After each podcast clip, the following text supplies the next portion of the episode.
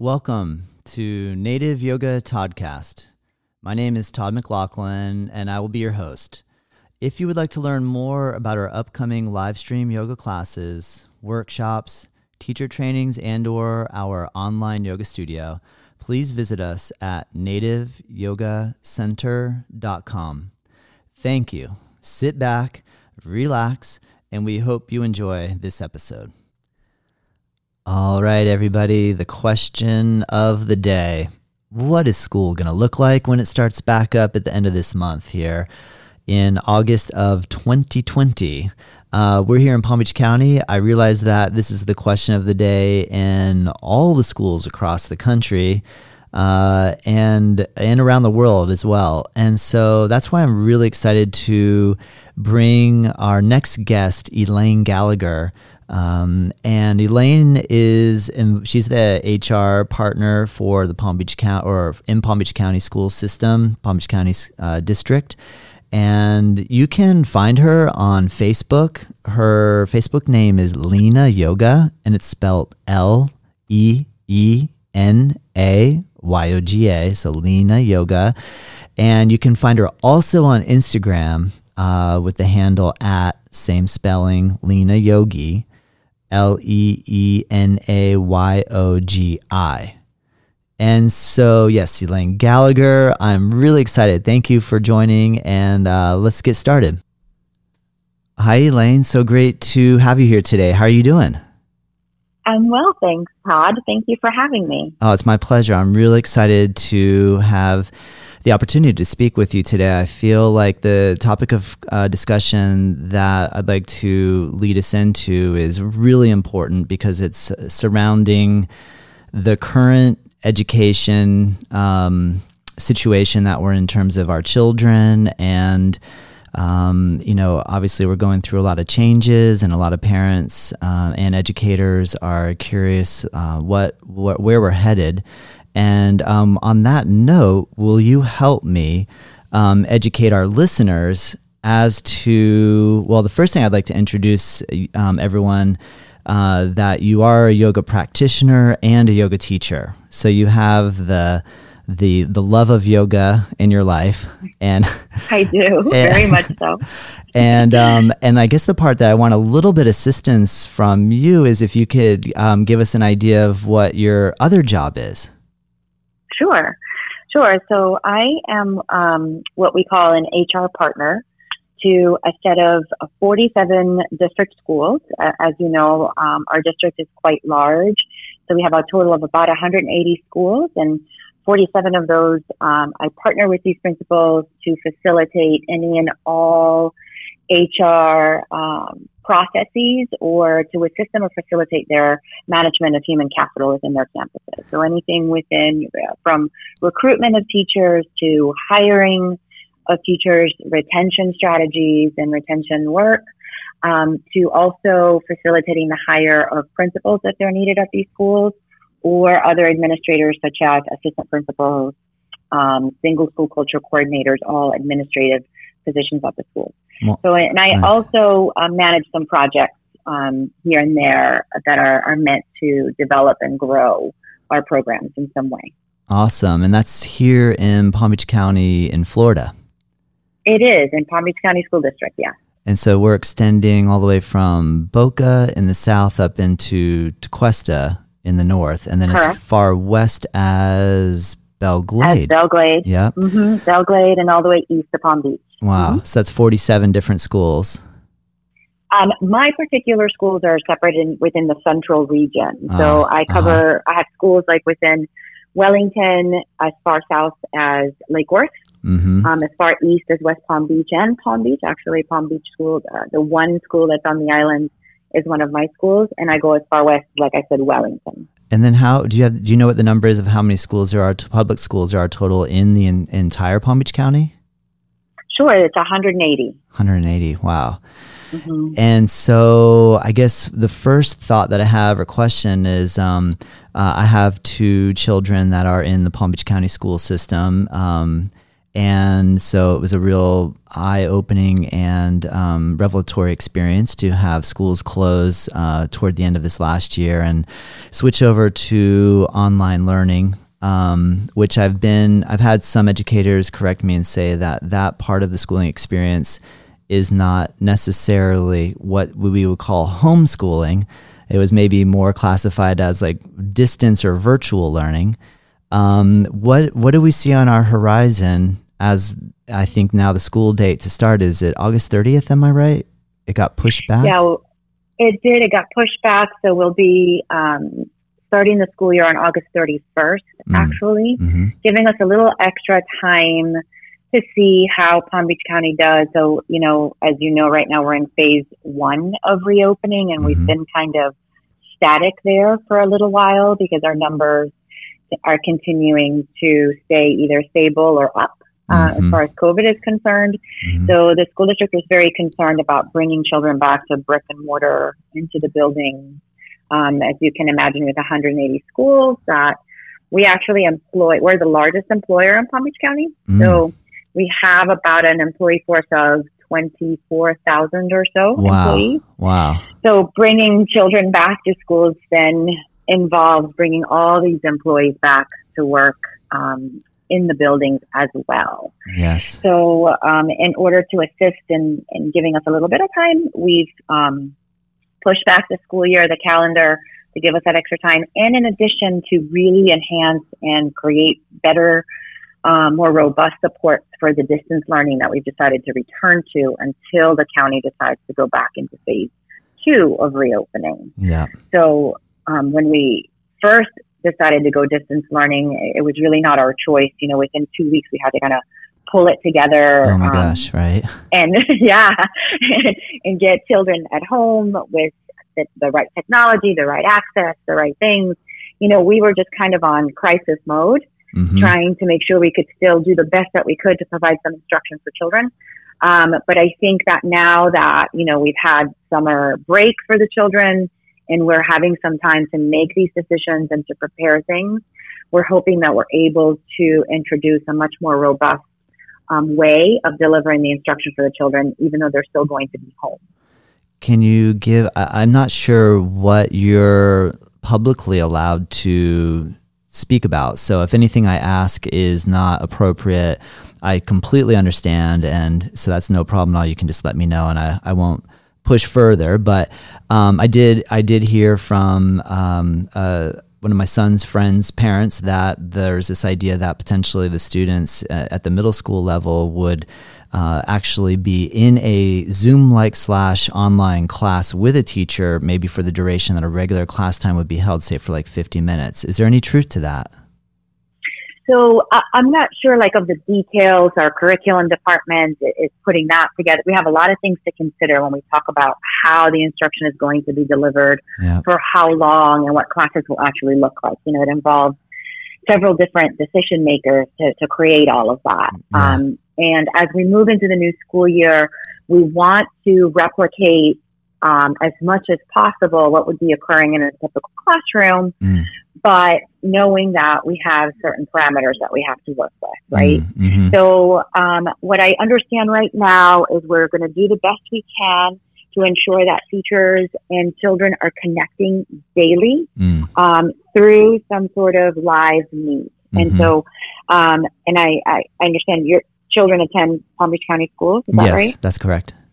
So we're a Google district. We everything we do is through the Google platform. Yeah. So I know teachers are going to be asked to have Google Meets with their children on a daily basis, so they have some live instruction occurring. We also have other platforms like Google recorded lessons that the children could access. There's also um, some of the lessons that are going to be delivered through our news channel. Mm. Um, we have a, an actual channel for the school district 10. Mm-hmm and some instruction will be delivered that way. So there will be several ways that children can access some access some direct connection to instruction. Nice. Um, and we're hoping that not just instruction, but what we call maybe office hours, that mm-hmm. the children can then connect with their teacher to ask questions, to get guidance, and whatever else else that they might need. Yeah, that's cool. Um, I know this is probably like statistically impossible for you to answer, but out of the, tw- you said there was about somewhere in the realm of 24,000 like teachers and employees in the Palm Beach County school system. What, mm-hmm. what percentage of them want to come back versus are happy to do the online? Was there, was that like split 50 50? Was it a predominant uh, majority wanting to, like, feeling the need to keep, you know, the virtual side? Is there, how, how did that, those discussions go down?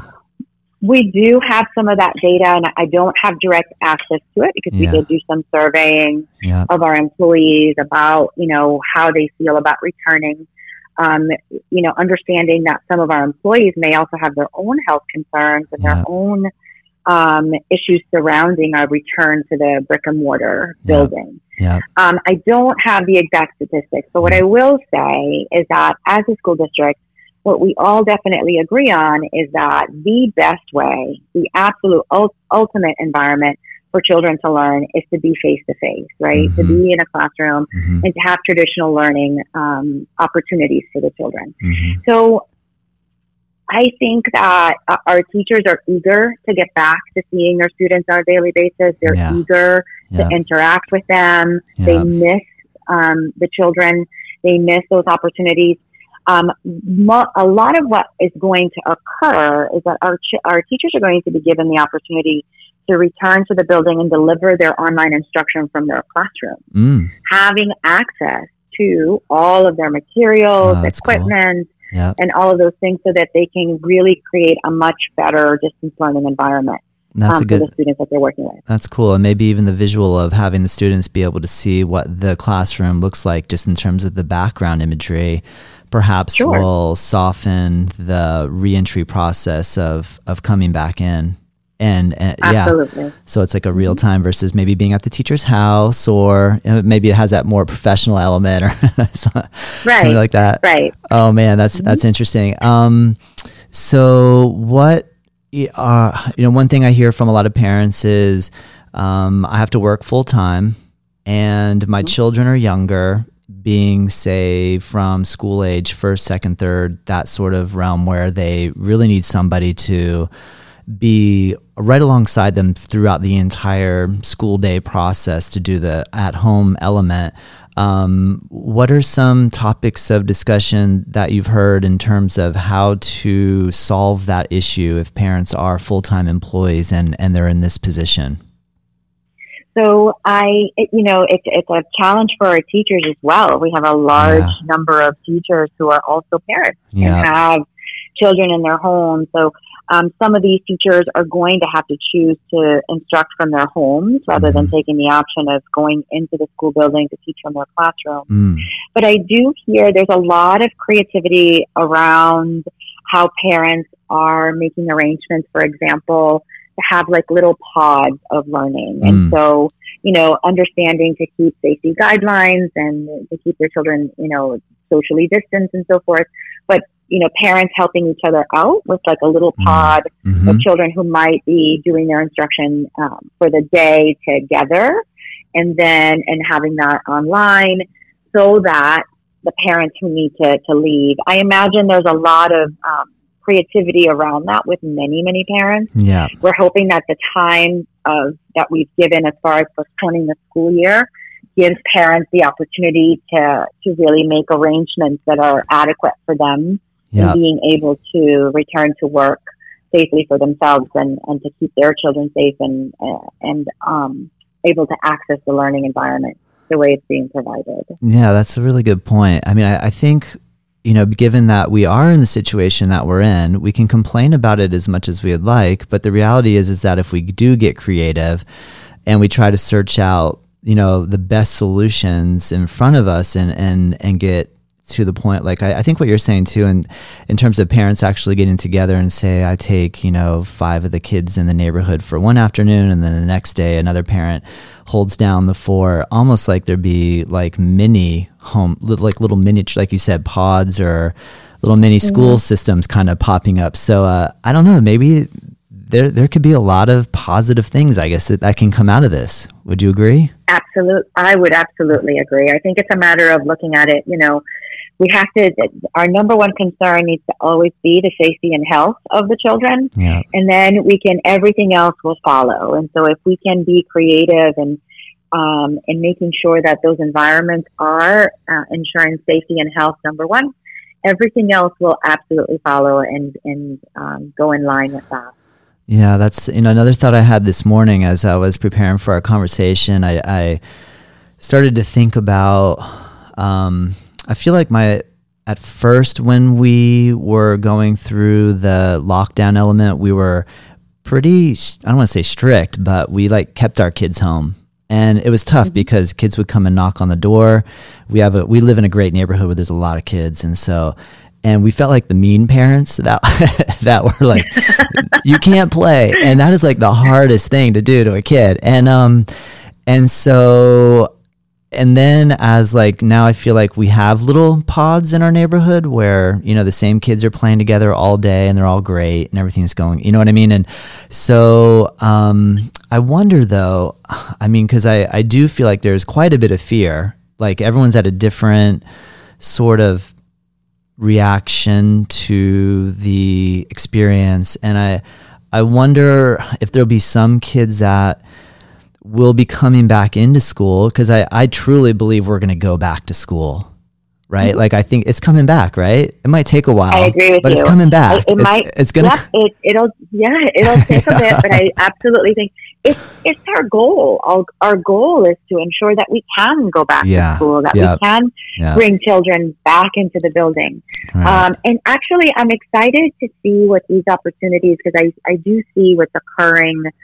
Um, you have to right. You have to see it as an opportunity to yeah. grow and learn and um, apply some different things into anything and everything that we do. And I think the fact that we've had to create these distance learning environments is going to actually change the scope of education forever. Mm. Um, and while before we have always offered some sort of virtual learning opportunity for our children, um, we require our high school graduates to take virtual classes before they actually graduate so that they are exposed to online instruction and so forth and the use of the technology. But uh-huh. now that we've had to do that from the scope of K through 12, kindergarten through 12th grade, mm. I do think that it's going to um, really enhance what we do once we do return to the classroom. Yeah.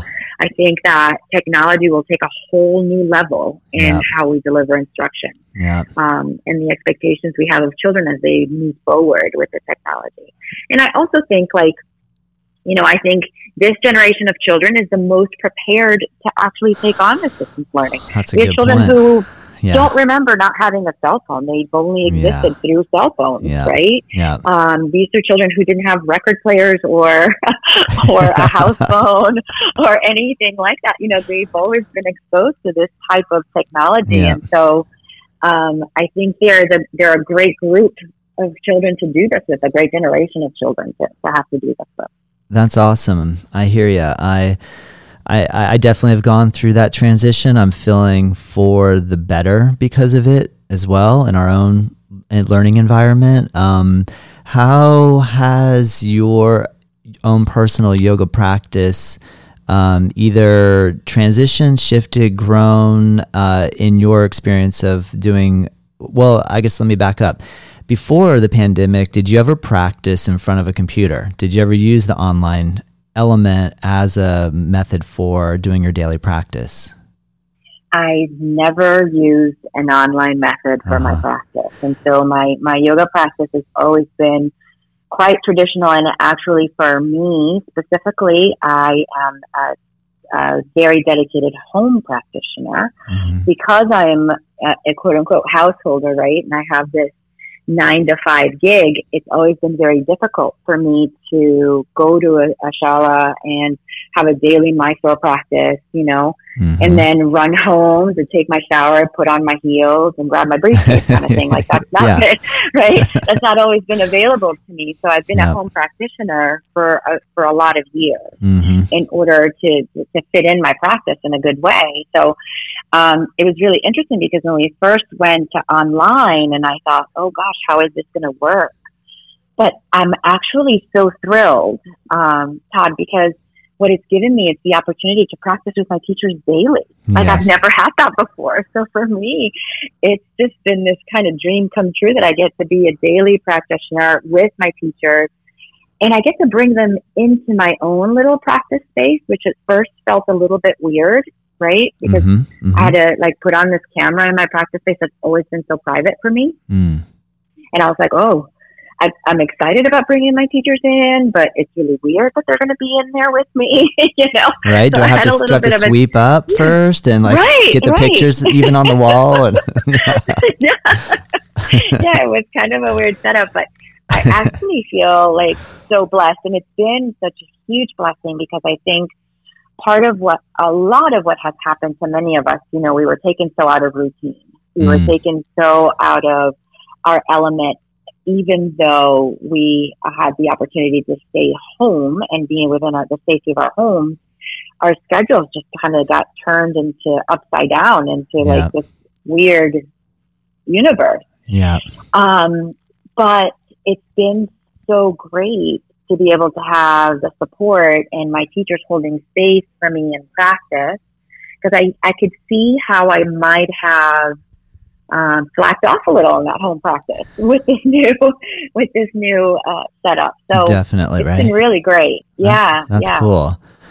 I, I hear you. I, I remember at one point I had heard a meditation teacher who prior to utilizing any sort of technology such as um, voice recording and or video recording that he had in his mind that there was no way that it could be as effective as the in-person environment where there's the vibration of the teacher there's the vibration of the student when i say vibration just the fact that you know you can see body language mm-hmm. and you can see mm-hmm. and um, and then he recorded um, a session did and it went out wherever to everybody that was interested. And then um, when he came back into situation where he was around students and the feedback that he had received is that the teaching was just as effective through the voice and through the video um, as it was if he was in. And, and he was very skeptical that that was going to be the case. And um, so he kind of introed his online teaching with that, maybe letting people know, hey, I realize that you might be skeptical, but the feedback that I've received is that it it has equal value. Because I feel like sometimes in the old school traditions, you know, we could have never have seen this as an option or opportunity. So therefore, in that little transitionary period, there's there's a lot of skepticism and doubt that it could be as um, as true to the the original element. But um, I don't know. I think that that we're finding that it it really is very effective. So that's it's good to hear that you that you're you're feeling that. Now, in terms of um, what what is your background in education in terms of study? What what type of courses and or education have you path career path have you gone down to end up where you are now? So I, um, when I first started college, I um, got my bachelor's degree in special education. Mm-hmm. Um, and I, I've told the story before. Um, I did not go to college knowing I wanted to be a teacher. Mm. I went to college knowing that I wanted to do something that had some sort of impact or effect on other people. Mm. I um, and so I didn't know. I um, took a bunch of psychology courses, sociology courses, things like that.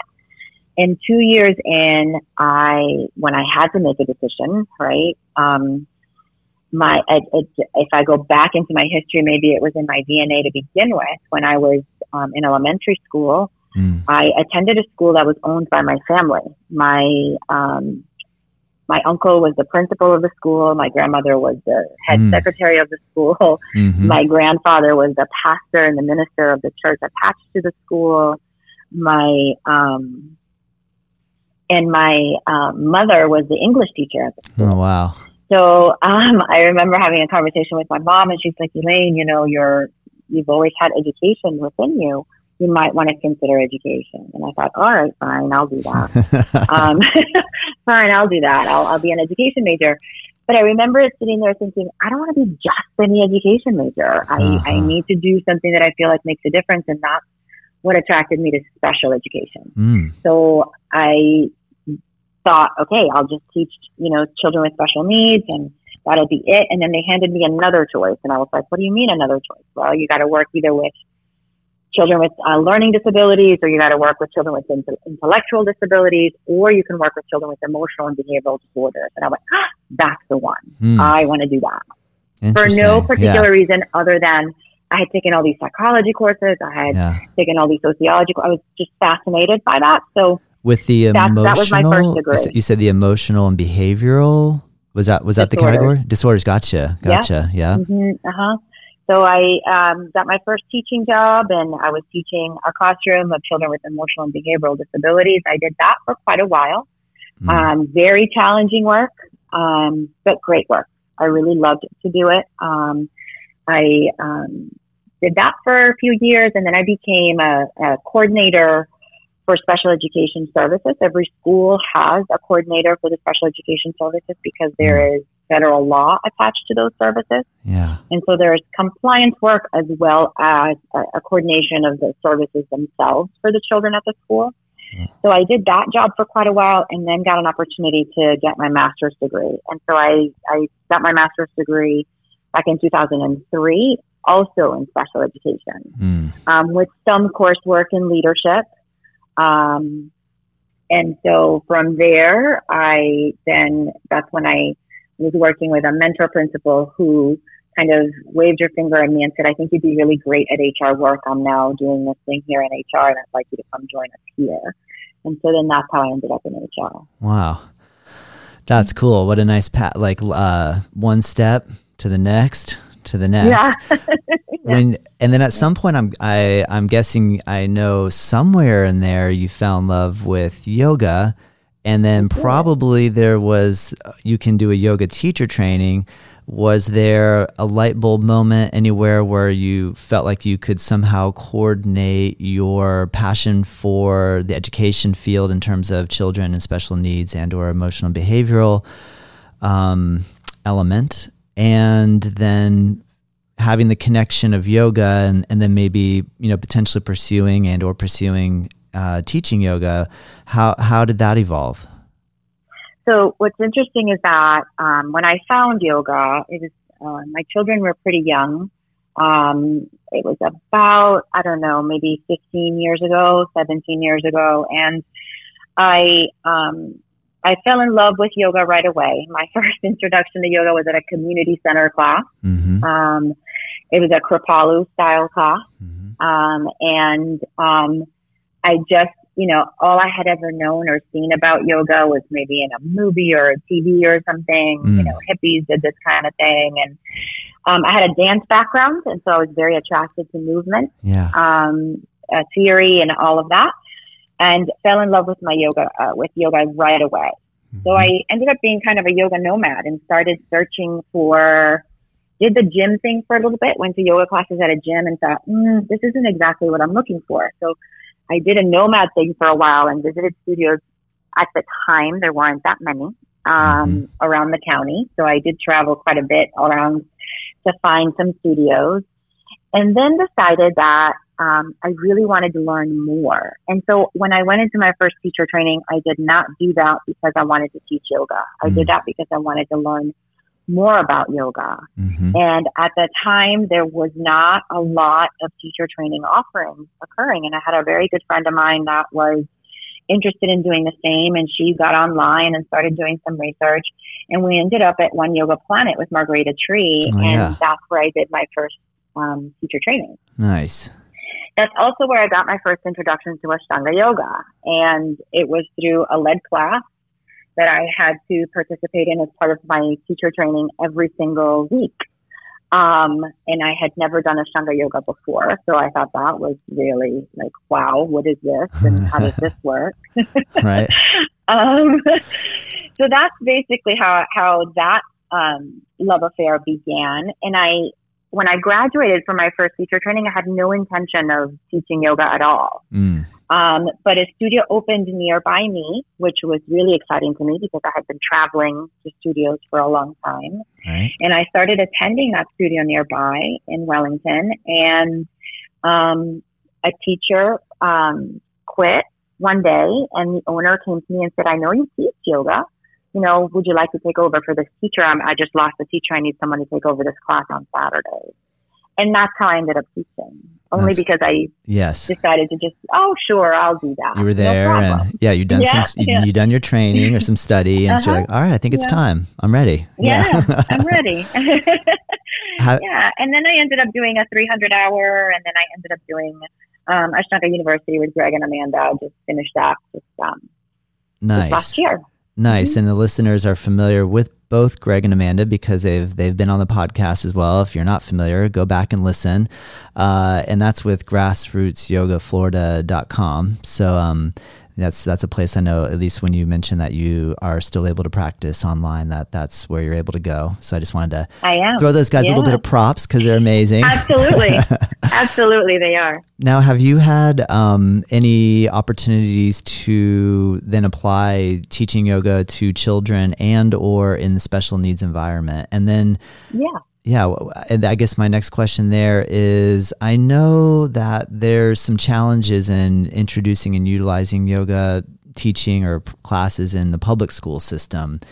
And we've had, you know, like I know people were trying to get it going out in San Diego or in Southern California, and they met up with some resistance. And um, uh, maybe just maybe because it was more that they just wanted to make sure Sanskrit terms weren't used and that you know it was kept very secular. And mm-hmm. um, where are we at in Palm Beach County with being able to implement yoga teaching and say either the PE class in a regular class, or is that just there's no time for that? what, what do you think?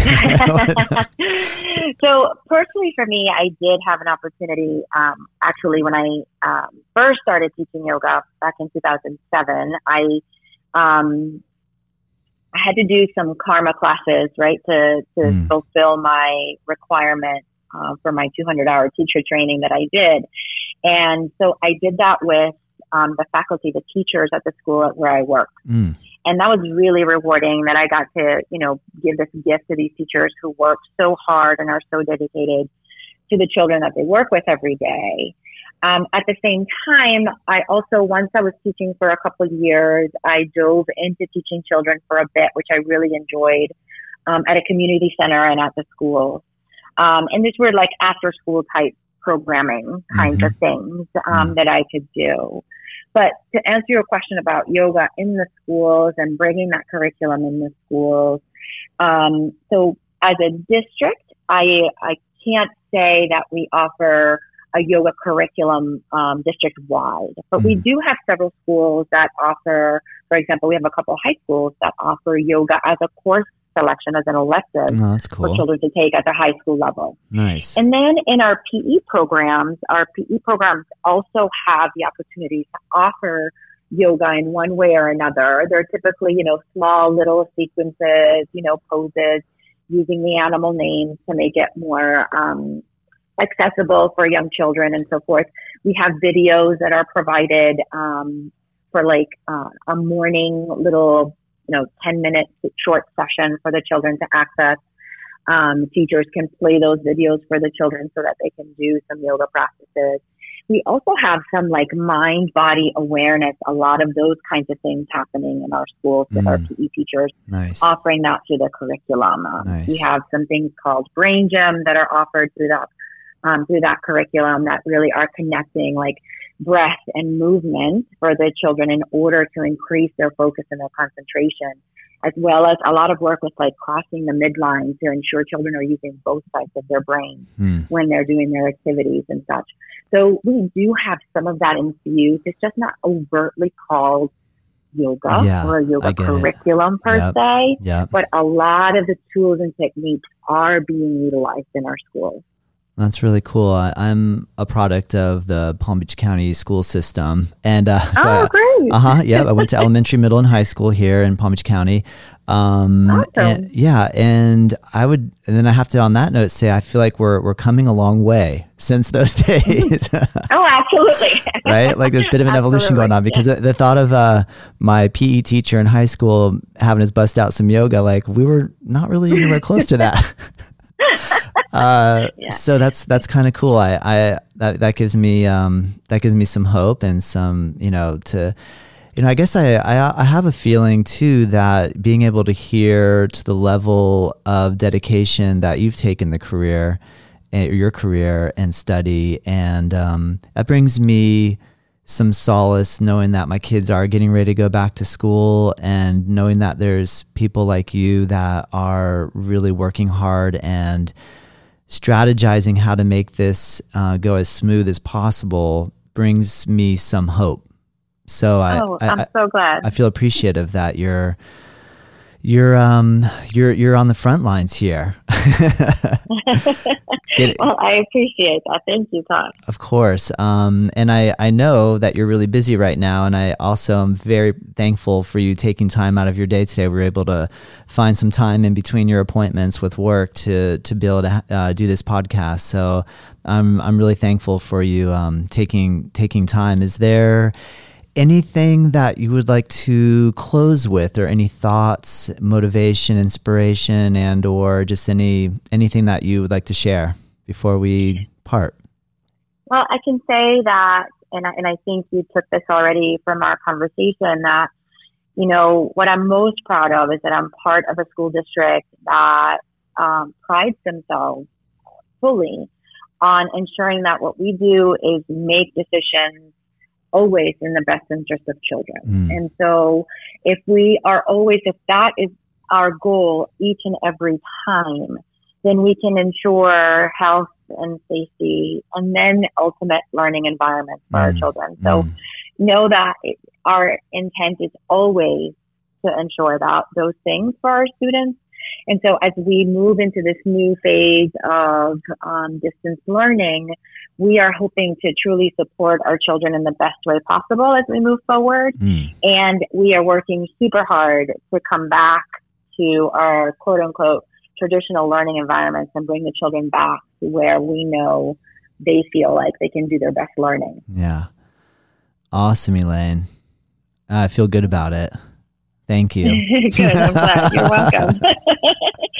You're welcome. It's going to be interesting. I, I know I'm, I'm actually I'm definitely excited for um, my kids to have a little bit of routine again. Like summer's great, you know. Like by the end of summer, we're always like, "Oh yeah, let's get back to routine," because I, um, you know, so just to have we that little, better. yeah. Because even when I'm like, "Come on, you guys, you got to get a book out, let's read," they're just like, it's so hard to to to, to get yeah, the kids to yeah. do that extra learning when there's not the focus of school to kind of drive mm-hmm. that forward. So, um, I think it's going to be good. But um, absolutely, yeah. Well, thank you so much, Elaine, for taking time today, and I really look forward to continuing our conversation in the future. Absolutely, I appreciate it. Thank you so much for having me. Awesome. We'll catch up soon. Thank you. Thank you, Todd. Bye bye. Bye bye. Thank you so much for listening to today's episode of Native Yoga Toddcast. We really appreciate it and we hope you enjoyed. Remember that if you'd like to learn more about upcoming classes, workshops, teacher trainings, and our online yoga studio, all of which you can access at nativeyogacenter.com. Your support is greatly appreciated. Have a wonderful day.